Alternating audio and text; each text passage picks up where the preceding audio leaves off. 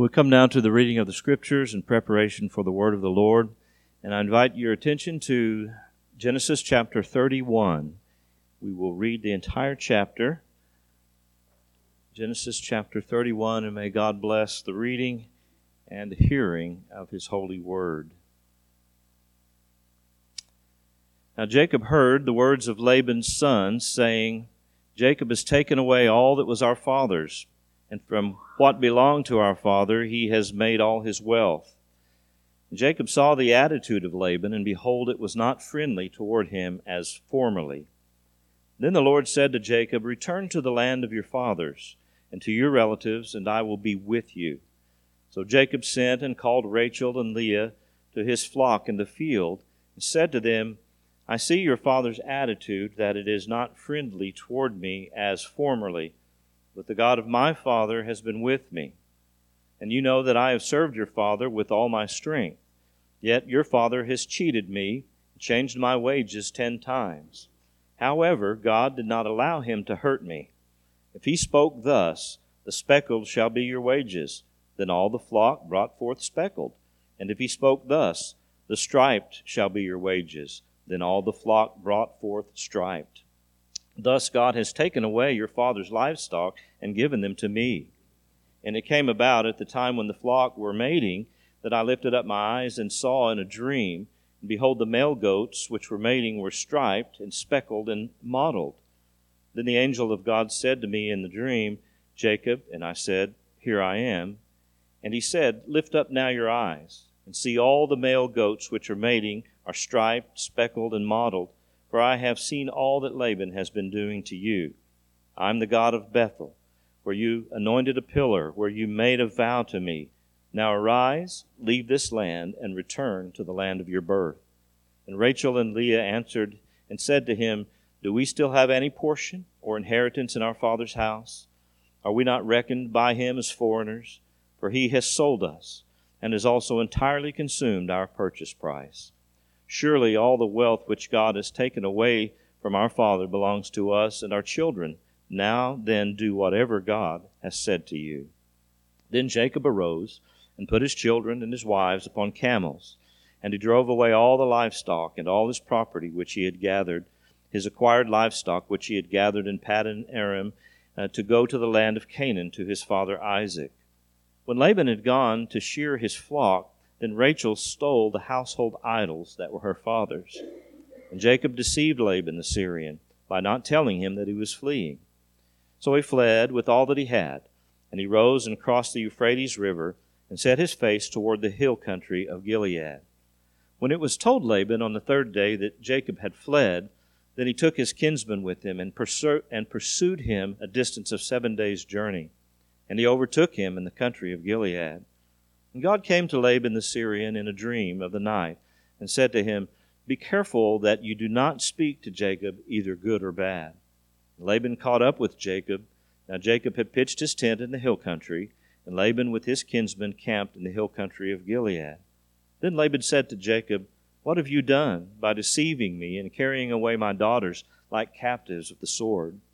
Why did you flee secretly and deceive me, and did not tell me, so that I might have sent you away with joy, and with songs, with timbrel, and with lyre? And did not allow me to kiss my sons and my daughters? Now you have done foolishly. It is in my power to do you harm, but the God of your fathers spoke to me last night, saying, Be careful not to speak either good or bad to Jacob. And now you have indeed gone away because you longed greatly for your father's house. But why did you steal my gods? Then Jacob answered and said to Laban, Because I was afraid, for I said, Lest you would take your daughters from me by force. The one with whom you find your God shall not live. In the presence of our kinsmen, point out what is yours among my belongings and take it for yourself. For Jacob did not know that Rachel had stolen them. So Laban went into Jacob's tent, and into Leah's tent, and into the tent of the two maids, but he did not find them. Then he went in uh, to out of Leah's tent and entered Rachel's tent. Now Rachel had taken the household idols and put them in the camel's saddle, and she sat on them. And Laban felt through all the tent, but did not find them. And, he, and she said to her father, Let not my lord be angry that I cannot rise before you, for the manner of women is upon me. So he searched, but did not find the household idols. Then Jacob became angry and contended with Laban. And Jacob answered and said to Laban, What is my transgression? What is my sin that you have hotly pursued me? Though you have felt through all my goods, what have you found in all of your of all of your household goods? See it here before my kinsmen and your kinsmen, that they may decide between us two. These twenty years I have been with you. Your ewes and your female goats have not miscarried, nor have I eaten the rams of your flocks. That which was torn of beasts I did not bring to you. I bore the loss of it myself. You required it of my hand, whether stolen by day or stolen by night. Thus I was by day, the heat uh, consumed me, and the frost by night, and my sh- sleep fled from my eyes. These twenty years I have been in your house, and I served you fourteen years for your two daughters, and six years for your flock, and you changed my wages ten times. If the God of my father, the God of Abraham, uh, and the fear of Isaac had not been for me, surely now you would have sent me away empty handed. God has seen my affliction and the toil of my hands, and so he rendered judgment last night. Then Laban answered and said to Jacob, The daughters are my daughters, and the children are my children, and the flocks are my flocks, and all that you see is mine. But what can I do this day to these my daughters, or to their children whom they have borne? So now come, and let us make a covenant, you and I, and let it be a witness between you and me. Then Jacob took a stone and set it up as a pillar. And Jacob said to his kinsmen, gather stones. So they took stones and made a heap, and they ate there by the heap. Now Laban called it Jegar Sahadutha, but Jacob called it Galeed. And Laban said, This heap is a witness between you and me this day. Therefore it was named Galeed. And Mizpah, for he said, May the Lord watch between you, you and me when we are absent from one another. If you mistreat my daughters, or if you take wives besides my daughters, although no man is with us, see, God is witness between you and me. And Laban said to Jacob, Behold this heap, behold the pillar which I have set between you and me. This heap is a witness, and the pillar is a witness, that I will not pass by this heap to you for harm, and you will not pass by this heap and this pillar to me for harm. The God of Abraham and the God of Nahor, the God of their father, judged between us. So Jacob swore by the fear of his father Isaac. Then Jacob offered a sacrifice on the mountain, and called his kinsmen to the meal, and they ate the meal, and spent the night on the mountain. And early in the morning Laban arose, and kissed his sons and his daughters, and blessed them. Then Laban departed, and returned to his place. The word of the Lord. Thanks be to God. Now I invite you to bow with me in prayer as we ask for God's blessing upon our time in the Word. Oh Lord, we bow before you and we worship you. We praise you for your great grace and kindness, loving kindness to us, to deliver us from the kingdom of darkness into the kingdom of light, the kingdom of your beloved Son, our great Redeemer, the Lord Jesus Christ. We're thankful for your gracious love the blessings which you continually pour out upon us as your people. Day unto day and night unto night, just as the stars are in their courses, so the blessings of God come to us as dear children of God. The steadfast love of the Lord never ceases, and your mercies never come to an end. They are new every morning. Great is your faithfulness. Lord, we thank you for giving us our daily provisions, uh, food and clothing and shelter. And we ask that you take of the offerings that were given this morning, and may they be received and used, multiplied by your almighty hand for the kingdom's sake, that the gospel of Christ might go far and wide, that we might also meet the needs of the saints here. But it's your money, Father, all that you give. We return only a portion, and we're thankful. We ask you to remember those that may be sick or are healing or recovering from medical procedures among us. Please heal them in your time and in your way to bring them back to good health. And more importantly, we thank you for their spiritual healing and health that comes in Christ. And may they cling to Him fully and wholly during times of their absence. Bless our families, Lord. Bless our children and our grandchildren that they may be found walking in the faith, that we may rejoice in the goodness of God generation after generation. It is not by blood or the will of man, but by the will of God. But may we see our own children raised in households where the name of Christ is named, to raise up their own children in their households and name the name of Christ there. Bless our time together here as a body of Christ. May we love and seek the good of one another. May we put others before ourselves as Christ put others before himself, that we might give witness that we are the children of God. Now, Father, bless your holy word to us in this hour. Send it forth in power, working in us that which is pleasing in your sight, and guide us to do your will. We ask it in the blessed name of the Lord Jesus Christ. Amen. Thy will be done. Lord, hear our prayers. So, our text this morning is a uh, biographical uh, sketch of the reality that uh, Jacob uh, is in physical danger, um, and God's going to protect him uh, in this uh, time of physical danger and return him to the land. when we come to the to the church, uh, of course, there is a measure of physical protection, but it really intensifies uh, in spiritual protection because that's a greater danger. Uh, namely, the, uh, the world and uh, the evil one uh, seeks to destroy our faith. And how can we be, be protected? our text, I think, sheds light on this. Um, we learn here that protection comes from God's covenant with uh, with us. Uh, Jacob uh, flees uh, secretly, uh, but it's notable that God has blessed him, uh, but he's also in line of the Abrahamic covenant. And what did God promise Abraham? Uh, I'll bless those who bless you and curse those who curse you. At that point, uh, Jacob's physical safety is, is sealed. Uh, Laban really wants to curse him, but God will not prevent that to occur because of the covenant. And I remind you of the majesty of the covenant. Uh, remember, it was a covenant between God and Abraham. Who were the signatories? Both of them are signatories. And what did God do to Abraham before he signed and ratified and effected the covenant? He put him to sleep so that the entire fulfillment of the majestic promise is on God.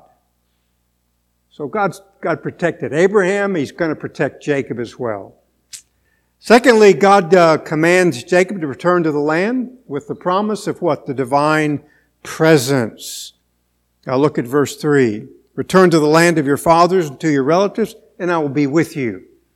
A covenantal promise. Jesus gives us a covenantal promise. I'll be with you always, even to the end of the age. Uh, it's also a parallel uh, in the Abrahamic covenant, God promises to be with Abraham. And so he is. Uh, it's also a command based upon uh, Jacob's vow made in chapter 28 at Bethel. Uh, so again, just reminding Jacob that he's going to be with him. You and I need that constant reminder. Uh, we get in trouble, and yet God is always with us. There's never a moment, if you know Christ as your Savior, upon which He is not with you. Uh, and therefore, He is ultimately our great sovereign protector. Uh, the promise of safe passage to the land uh, is expressed in uh, explicitly in verse seven. Uh, Yet your father has cheated me and changed my wages ten times. However, God did not allow him to hurt me. So Jacob at this point is coming full circle in his transformation to recognize uh, that God is his ultimate protector. And certainly Laban, I mean, Laban's really a bad guy. He was a deceiver, he was a cheat, teaching Jacob not to do those things, to be sure. Uh, he had much more power than Jacob did. Uh, his strength, the strength of his sons, Jacob is simply one man uh, against many. And yet, God is with him, and you and I know that uh, God plus one uh, is in the majority. Uh, it's interesting that the name of God used throughout this chapter is Elohim, which is most often associated with God the Creator. And therefore, God creates the circumstances all about us and he creates safe passage for Jacob. He creates safe spiritual passage for those who are in Christ. Uh, one of my favorite Psalms, as you know, is Psalm 121. Uh, it relies upon the doctrine of creation. Uh, that God made the heavens and the earth, and therefore He is our keeper. He keeps us. That verb is used continually throughout that psalm. But I'm particularly attracted to verse 7. He will keep your soul from all evil. That applies to each of us. How can we make it through an evil world? We will, and we do, because God keeps our soul safe from harm. So Moses is telling us that in the drama of Jacob's life, God is uh, behind the creation of his every provision, protection, because God is creating a nation. Out of that nation will come the Messiah. Uh, theology is fundamental to our lives. Uh, that God is the creator. Uh, so Jacob obeys, but I think he obeys in a very questionable way. Uh, I love this because I think of my own disobedience, my own failings, so it's very, very comforting for all of us to know that we are manifestly uh, fallen and imperfect, and yet God is still our keeper. That promise is never rescinded, and neither is it ever totally dependent upon our obedience. Were that so, none of us would ever make it. Jacob will, uh, because God is the keeper of his covenantal sons. And again, I would remind you the the fear of man uh, should never be a governing reality in your life. It's going to always be present. Just don't take counsel of it. It's a wise counsel, by the way, of Stonewall Jackson, uh, a great uh, military uh, general.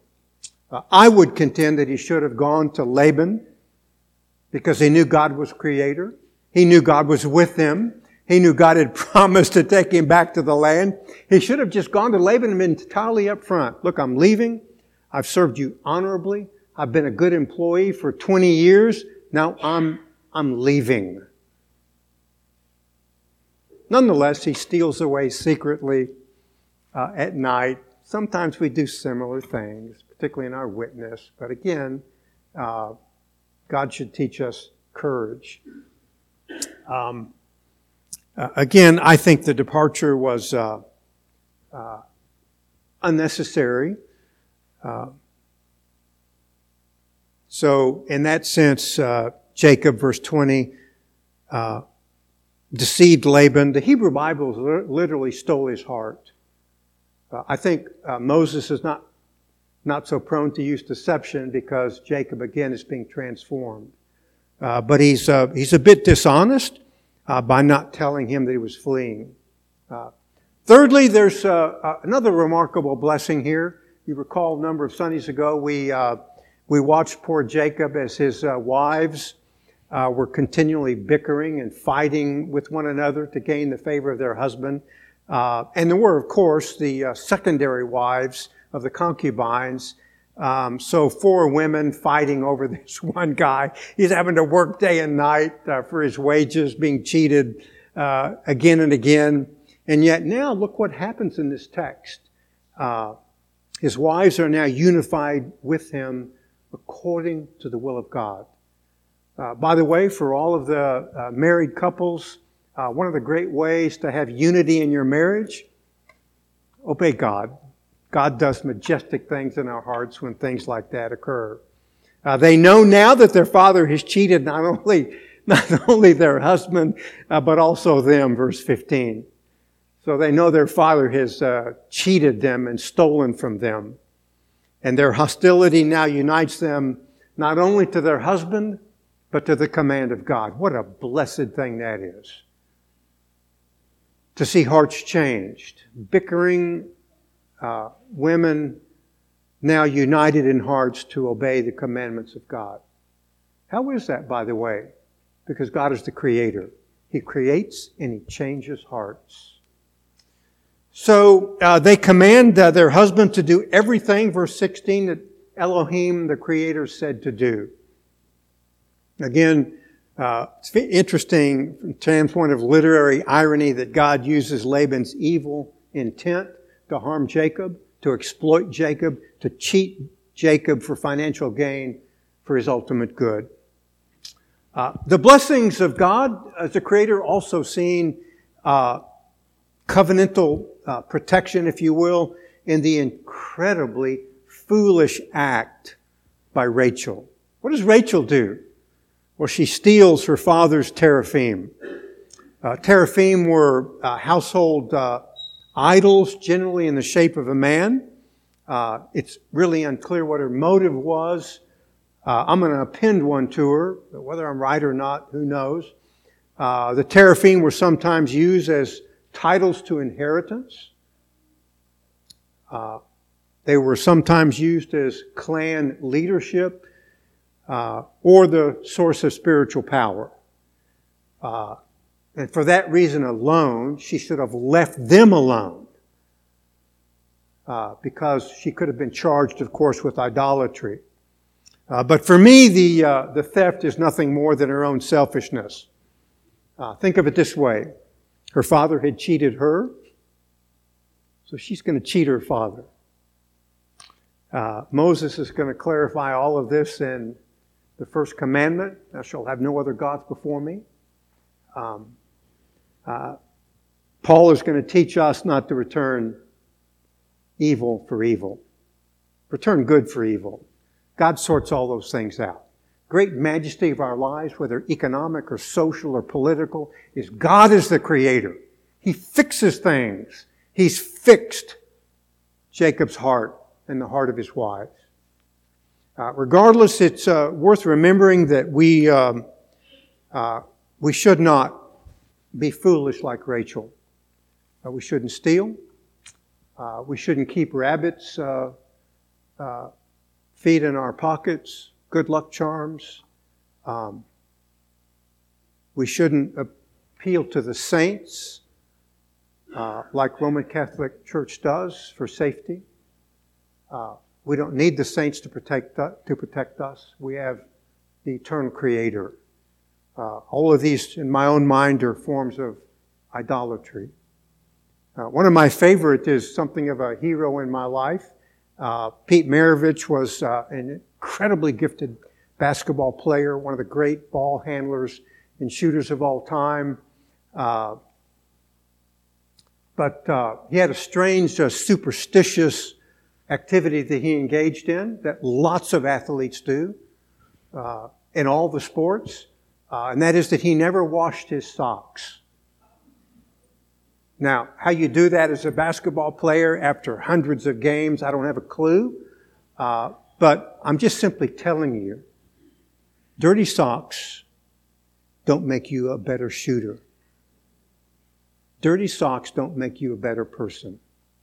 It's very interesting to me that Maravich comes to faith in Christ. I hope he washed his socks. Nonetheless, we attribute our life and times and fortunes to all of the circumstances of our great God, who is our Creator, physically and spiritually. Uh, but again, it's good to learn from Rachel. She was foolish. More importantly, uh, God's going to protect her in her folly. It's a marvelous story of the grace of God. In, in her remarkable act of foolishness, he still protects her, doesn't he?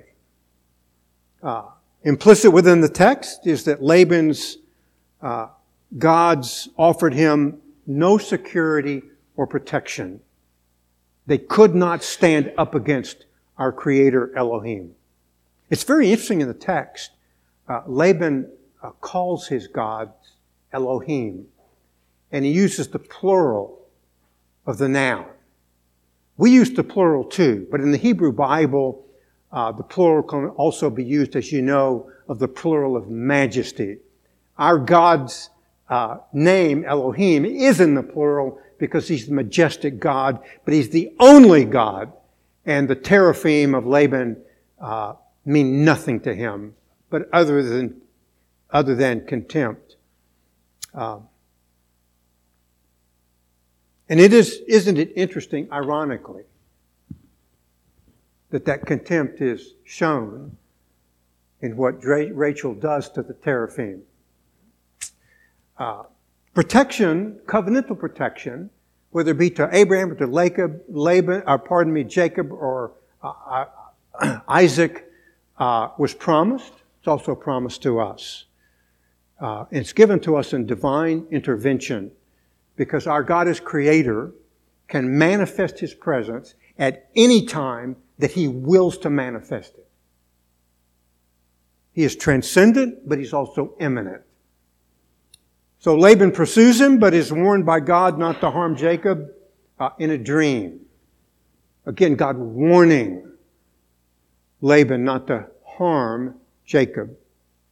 Uh, the word pursue, uh, uh in many contexts, certainly in the New Testament, uh, is the word uh, used um, for affecting spiritual harm and persecution.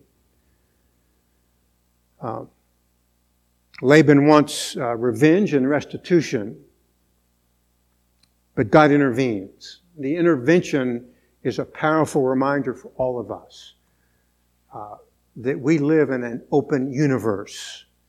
God is our God. He's able to intervene in our lives. Look at verse uh, 24 as he intervenes. God came to Laban the Syrian in a dream at night and said to him, Be careful that you do not speak to Jacob either good or bad. Uh, we've seen these parallels before in Genesis, have we not? Uh, Abraham goes down to Egypt and passes off his wife as his sister. Uh, half truth, but a lie nonetheless. Uh, what does God do? Uh, she is taken into Pharaoh's harem in preparation for joining it. Uh, God comes to Pharaoh and warns him not to touch her. Uh, same thing happens to Isaac. He goes to Abimelech and says, Well, uh, man, your wife is beautiful. Well, she's my sister, not my wife. I mean, what foolish. What do they engage in those half truths for? Because they're afraid of man. God appears to Abimelech in a dream and says, You touch her, you're a dead man. Because God is able to intervene at any point in our lives when He wills to do so. We should all be profoundly thankful that God's protection includes our foolishness. The covenantal sons, uh, the great covenantal uh, sons of promise in the Old Testament, Abraham, Isaac, and Jacob did stupid, but God still protected them. You know why? Because God is their God, and He protects His sons, regardless. Uh, doesn't mean we should use foolishness. We should be careful. We should be wise. But again, we all lapse into such nonsense on occasion. Uh, since we have a greater revelation in the completed canon, in the outpouring of the Holy Spirit, uh, we should all guard our hearts from presumption. Uh, so again, in this case, uh, God warns uh, Laban in a dream uh, not to harm uh, Jacob. reminder for us that providence is our ultimate protector. Flavel, who was an English Puritan pastor, wrote of God's care for us quoting him. Providence carries our lives, our liberties and concern in its hand at every moment. Your bread is in its cupboard, your money in its purse, your safety in its unfolding arms. And so it is. We should know better because that is our theology. Remind you of one of the great promises of protection in all of the Old Testament, Daniel chapter 12 and verse 1.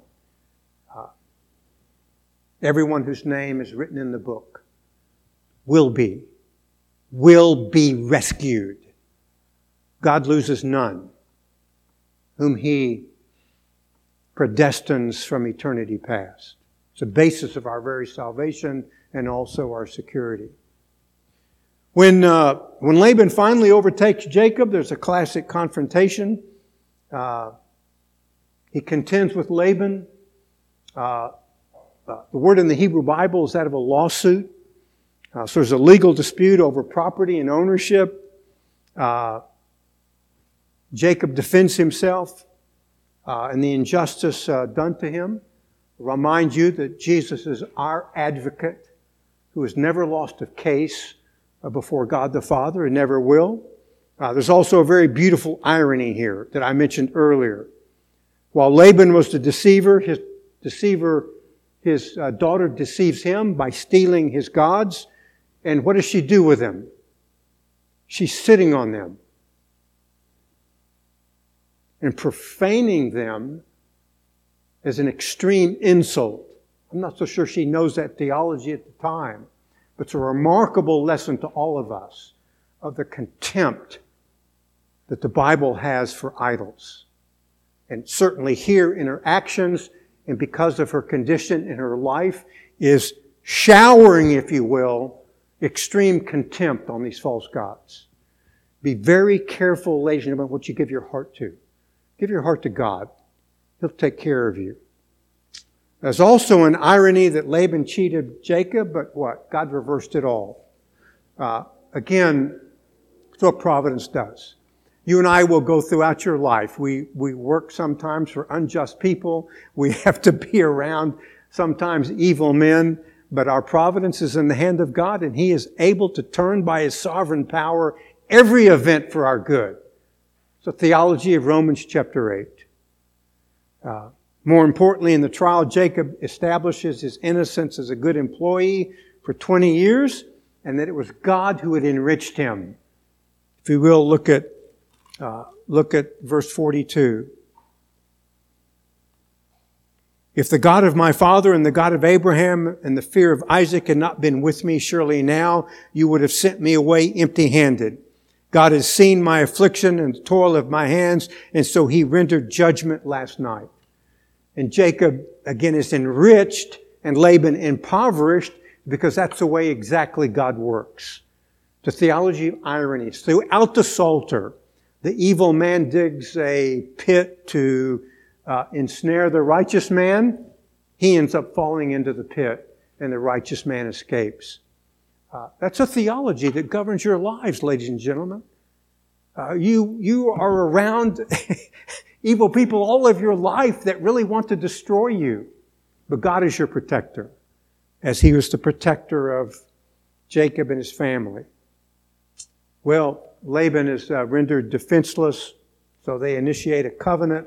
Vows are exchanged.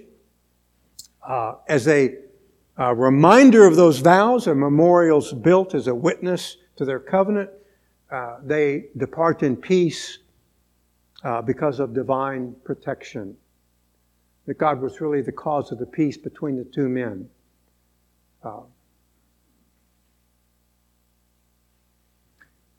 Jacob really knew that all along. How do you know that? Well, Genesis chapter 28, verse 12. He has a dream. There's a ladder going up to heaven, and angels are coming, going up and coming down. It's a dream that God is going to dispatch angels to protect him. So Laban really could never have gotten at him because of angelic protection.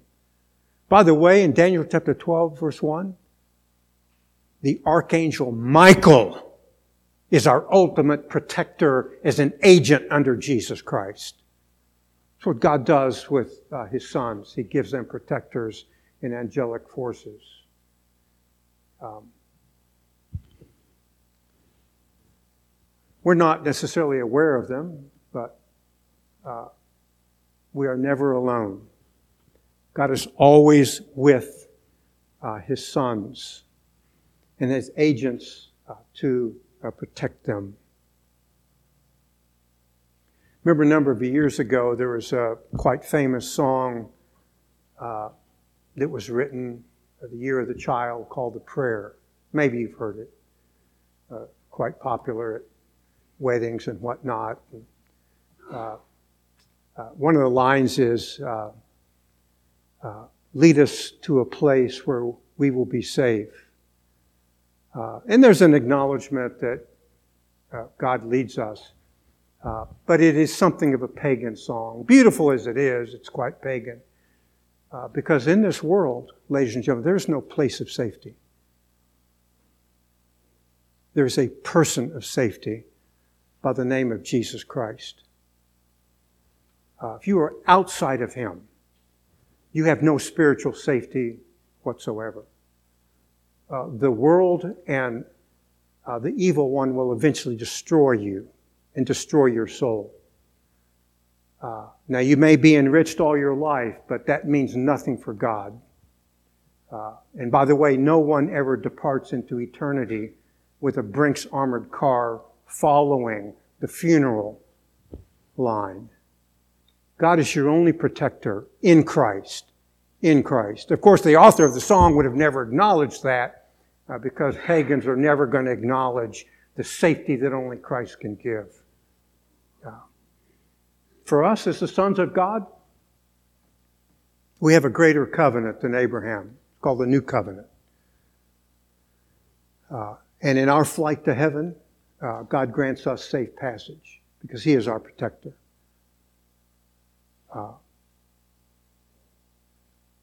He cleanses us. He gives us new hearts. He gives us the Spirit. And so we have the same promises that were given uh, to the great patriarchs.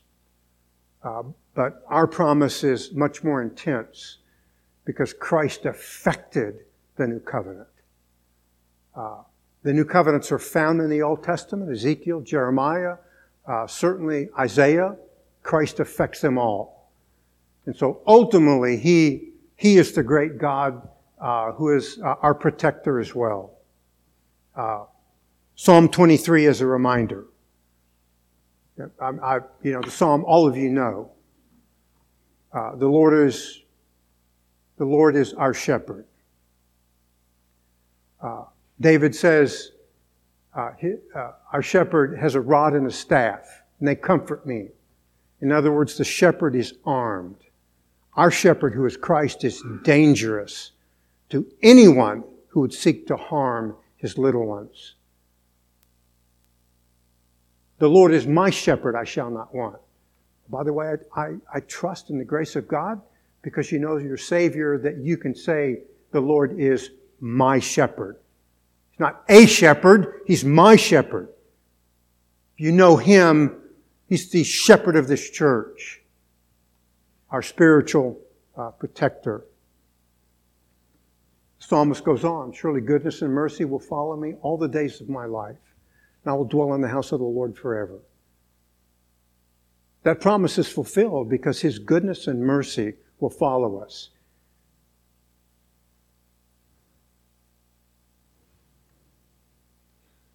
So he receives us to live in his presence forever.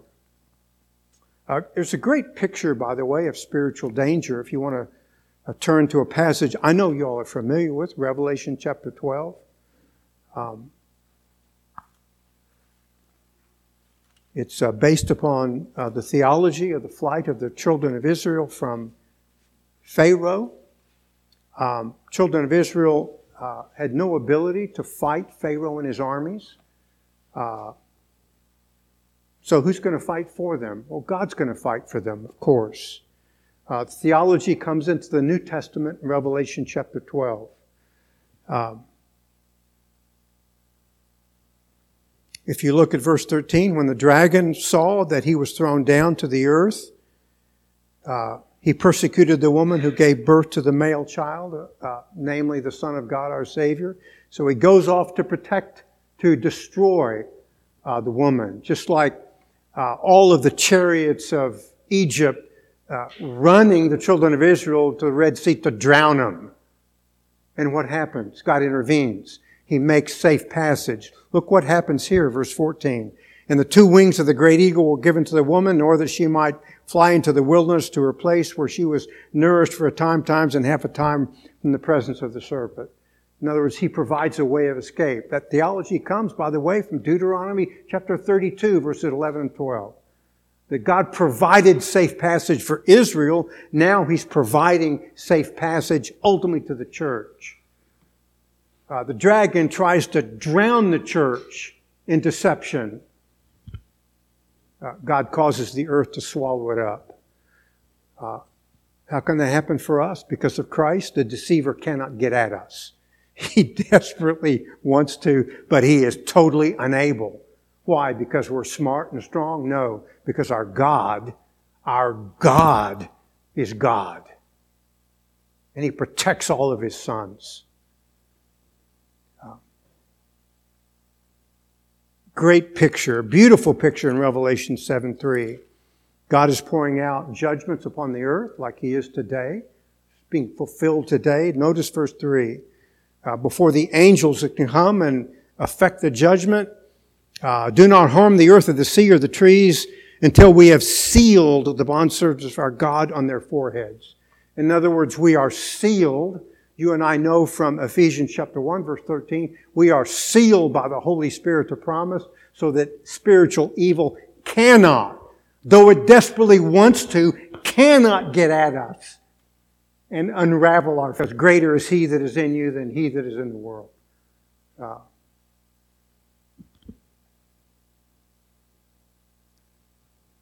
one of my, as you know, uh, favorite um, Psalms, uh, Psalm 73. Uh, if you look at Psalm 73, verse 23, uh, God says to the psalmist, Nevertheless, I'm continually with thee. Old Testament promise, New Testament promise fulfilled in Christ. I'm continually with thee, and thou hast taken hold of my right hand. God does the same for each of his sons and daughters. Uh, great application in verse 28. But as for me, the nearness of my God is my good. I've made the Lord God my refuge that I may tell of all works. Ultimately, God is our refuge. He is our mighty fortress. Uh, the kingdom of evil cannot get at us. Uh, it's a beautiful reminder of this um, in John's first epistle. Uh, if you would like to turn there, uh, of uh, God is our great spiritual protector. Turn with me, if you would, to First John chapter five. Um, the theology of the epistle is that of the Gospel of John. For example, John 1.13, that we've been born of God. Notice, born of God uh, John 3, uh, the Spirit applies redemption to our hearts by His sovereign power so that we are born of God. In the new birth, God births us and gives us life. But He also gives us protection.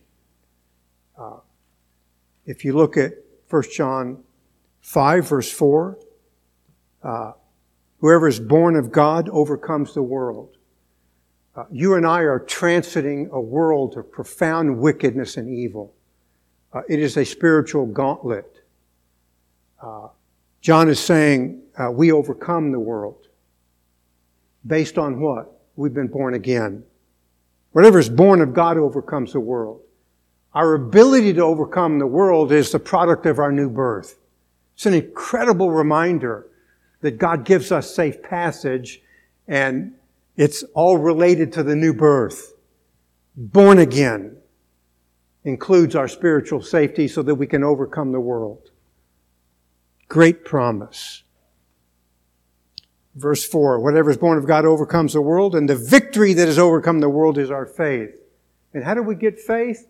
We get it based upon the new birth. We believe in God because we've been born again. We owe our faith to the new birth. It's an incredible reminder of God's power.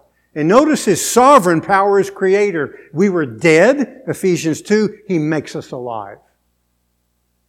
How can God do that?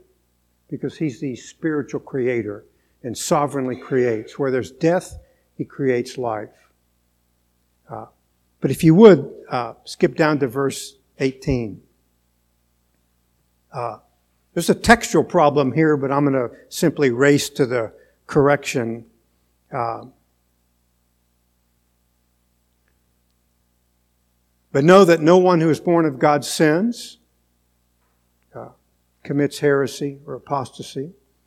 But he who was born of God, to me, that's a reference to Christ. He was begotten of God. Keeps him. You see the theological point? The Son is our protector. He keeps us. He is our keeper the theology of Psalm 121. He keeps our soul from evil. The Son is our ultimate keeper who's going to give us safe passage. And notice what follows. He keeps him, and the evil one does not even touch him.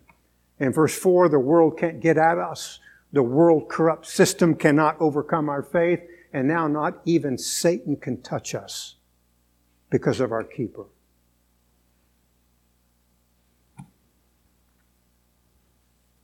You are, by God's sovereign power and mercy, if you are in Jesus Christ, are protected by the power of God. Your safe passage to heaven is secure because of Him who loves us, who is Christ, our keeper.